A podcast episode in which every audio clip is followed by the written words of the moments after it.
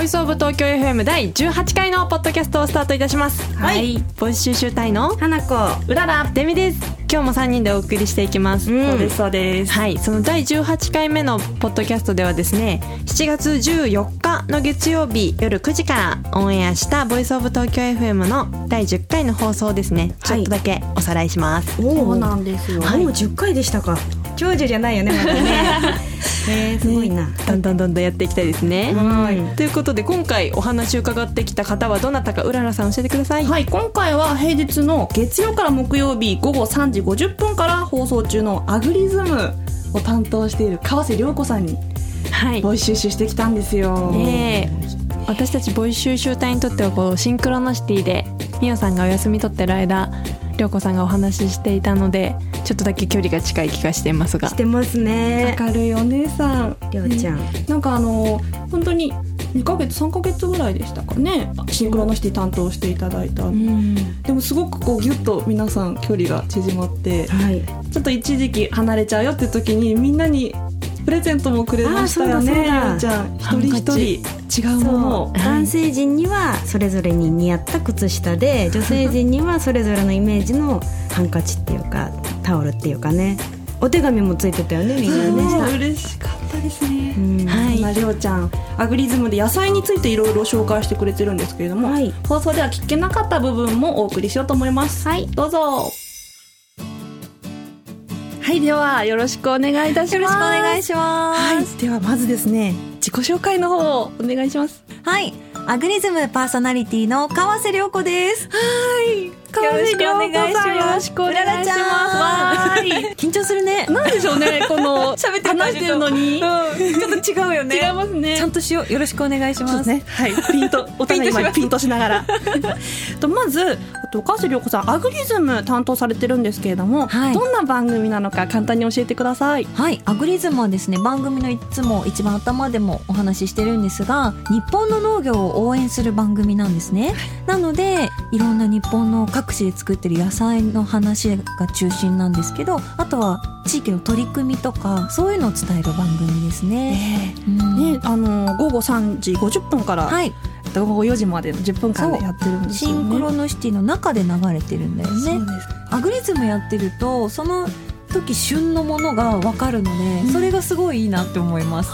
なんかもともとうんあの涼子さんは野菜すごく詳しいってイメージがあるんですけど、うんやっぱりアグリズムをやりながらうん学んでいく、知っていくっていうのももあちろるんんです知ね。らないこといっぱいあります。へーうん。でも私もアグリズム聞いてあの結構得た野菜の知識だったりありますよ。ななななんかな例えば 例えば うん。大根のあのえっと葉っぱの部分ポンって捨ててたんですけ どポーンって捨てなくてもいいじゃん。あの部分をちゃんと使ってお味噌汁に入れたりとかああのキャベツの1枚目の葉もーうんはい。すごく栄養があるそうっていでうすこよとでね捨てないようにだったりすごいアグリズムではいそうで勉す強してよくれたの？ はい嬉しいやもう い。勉強させていただいているんですがはい。あの涼子さんはもともと野菜好きなんですかいつからこう野菜詳しかったは今もよくその詳しいんですかとか言っていただくんですけど詳しいというよりも普通に好きで食べるのが大好きで子供の頃から野菜あのよくちっちゃい子ってピーマン苦くて嫌いとか人参ダメとか言うじゃないですかそういうのなかったですね野菜は何でも好き、はいうん逆に必ず野菜嫌い通りますけどねそこは通ら本ずに当全く通らず自分のあのお母さんが母親がすごい野菜好きだったっていうのもあるかもしれないですね、ねうんでまあ野菜もともと好きから入って、うんこのアグリズム担当するようになってそうですねきっとその前にあの友達と田んぼでお米作りをやってたとかそういうご縁もあってアグリズムをやらせてもらうようになったっていうのもあるかもしれないですね。全くプライベートでうん、田んぼでそうお米作りですかだってお米って毎日のように食べてるけどどんな風に育ってるかってあんまり知らなくないですか全然知らないですねえはいえどういう感じなんですかおお米ってお米からできてるんだよわかる米ってえでそもれにびっくりしたのはあのもみ殻をお米普段食べてるお米のもみっていう殻がついてるんだけどその状態を水に浸しておくとそれが種になって芽が出てきてそれが苗になるんですよい苗の苗はお米そうなのそうだったそんういうでのすもね知らないじゃないですかもう苗からそうそ最うそう初から苗なのかと思ってましたそうちゃんとね種があるのうん私もこう田植えの苗とかは、まあ、テレビとかで見たことがあったんですけどそれを知った時に毎日のように食べてるのに何にも知らないんだなと思って、それでもう一気にハマっちゃってハマってで友達と作ってるのをもちろんお米だから最後みんなで食べるんですけど、うんその一生懸命一緒に作った仲間と青空の下で食べるお米が最高いでいですねそうもうすっかりハマっちゃったでそこからもうさらに知識も広がってそのうんお仕事にも生かそされうでるすねそうそう本当、よくお仕事から田んぼとか野菜って思われがちなんですけどまずプライベートでお米作りの楽しさに出会えたことがきっかけで、一気にお米とか野菜のお仕事をするようになりましたそうなんですねうんじゃあ本当にアグリズムやってる時も、うんもう楽しいっていう感じですよねもう楽しくてしょうがないです大体あの収録の前の日に台本原稿が届くんですけど見るのがすっごい楽しみですね、えうん、知らない知識を知るのもちろんだけどなんか例えば私静岡県出身なんですけど同じ静岡でもこんな野菜作ってたんだとか、うんあこういう取り組みがあったんだっていうのもびっくりだし例えばスイカ一番好きなんですけどあ果物の中そうでだったんですねはい、うんそれでも知らない栄養価がいっぱいあったりとかしてあスイカってあんま栄養ないと思ってたけどこんなちゃんとした効果があるんだとか、えーあと自宅で菜園もされてるんですよね、うんプランター栽培をやってます、プランター栽培うん、えどういう感じですかちょっとプランターもわからないですかちょっと私本当にそういうのちょっと疎くて教えてください プランターは、まあ、小さな箱みたいな感じでそれが畑になるんですよ、うんその箱の中に土を入れたらもう畑が出来上がりって感じでそこに種まいたり苗植えたりして今年は黄色いトマトと赤いトマトとあとねピーマンとナスとバジルと小玉スイカ育ててますあスイカも小玉スイカも、そすごいたくさんありますね、うはいそれは自宅のベランダとかどうベランダでやってます、うんえええそれを収穫して、はいあのもちろんおやあの食べたりし食ますべよますねちょうど昨日あの赤いミニトマト第1号が4つ収穫できて食べましたなんかその4つでもすごく大事な4つもうすにっなる、ごい大事ううん毎日のように写真撮ってあー赤くなってきたと思ったらまた写真撮って収穫直前ももう撮っちゃったらそこにないからいっぱい写真撮って収穫してからもいっぱい写真撮って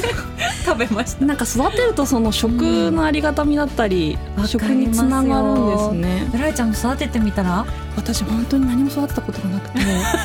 今の時期だとうんおすすめなお野菜とか、うんなんか簡単に育てられるものありますか、今ですと本当は春からいろいろ植え付けておくと今の時期に収穫ができるんですけどそれもわかんないかな、えっと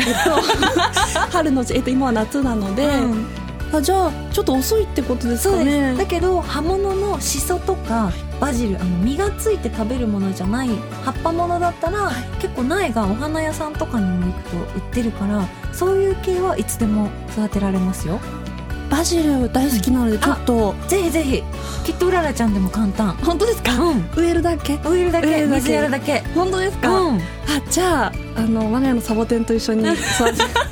サボテンだけはあるん ですよあ本当、あじゃあ大丈夫大丈夫い意外と簡単ですようん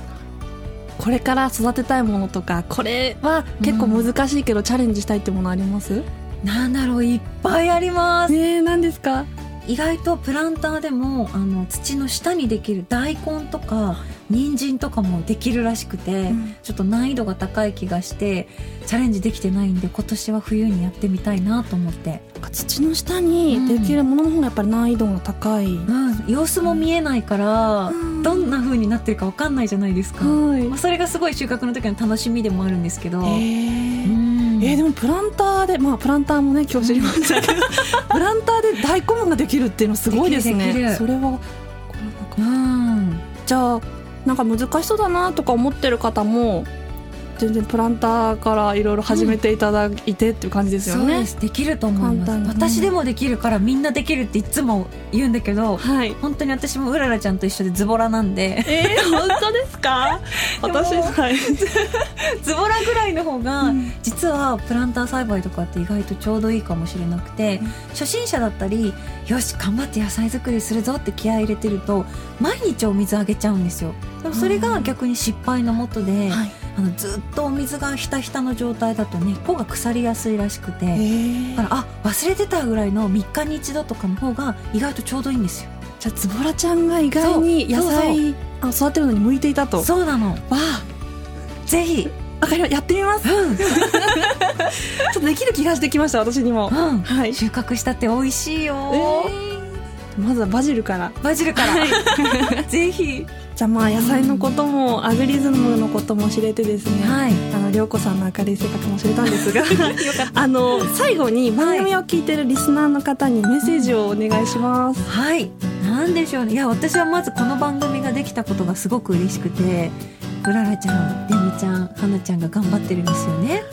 そんな言葉で言ってくれるんですいや本当嬉しくてこれ聞いてるリスナーの皆さんとこうやってまたこの番組でつながれたことがすごく嬉しいですでついでにアグリズムを聞いてくれるともっと嬉しいですよろしくお願いします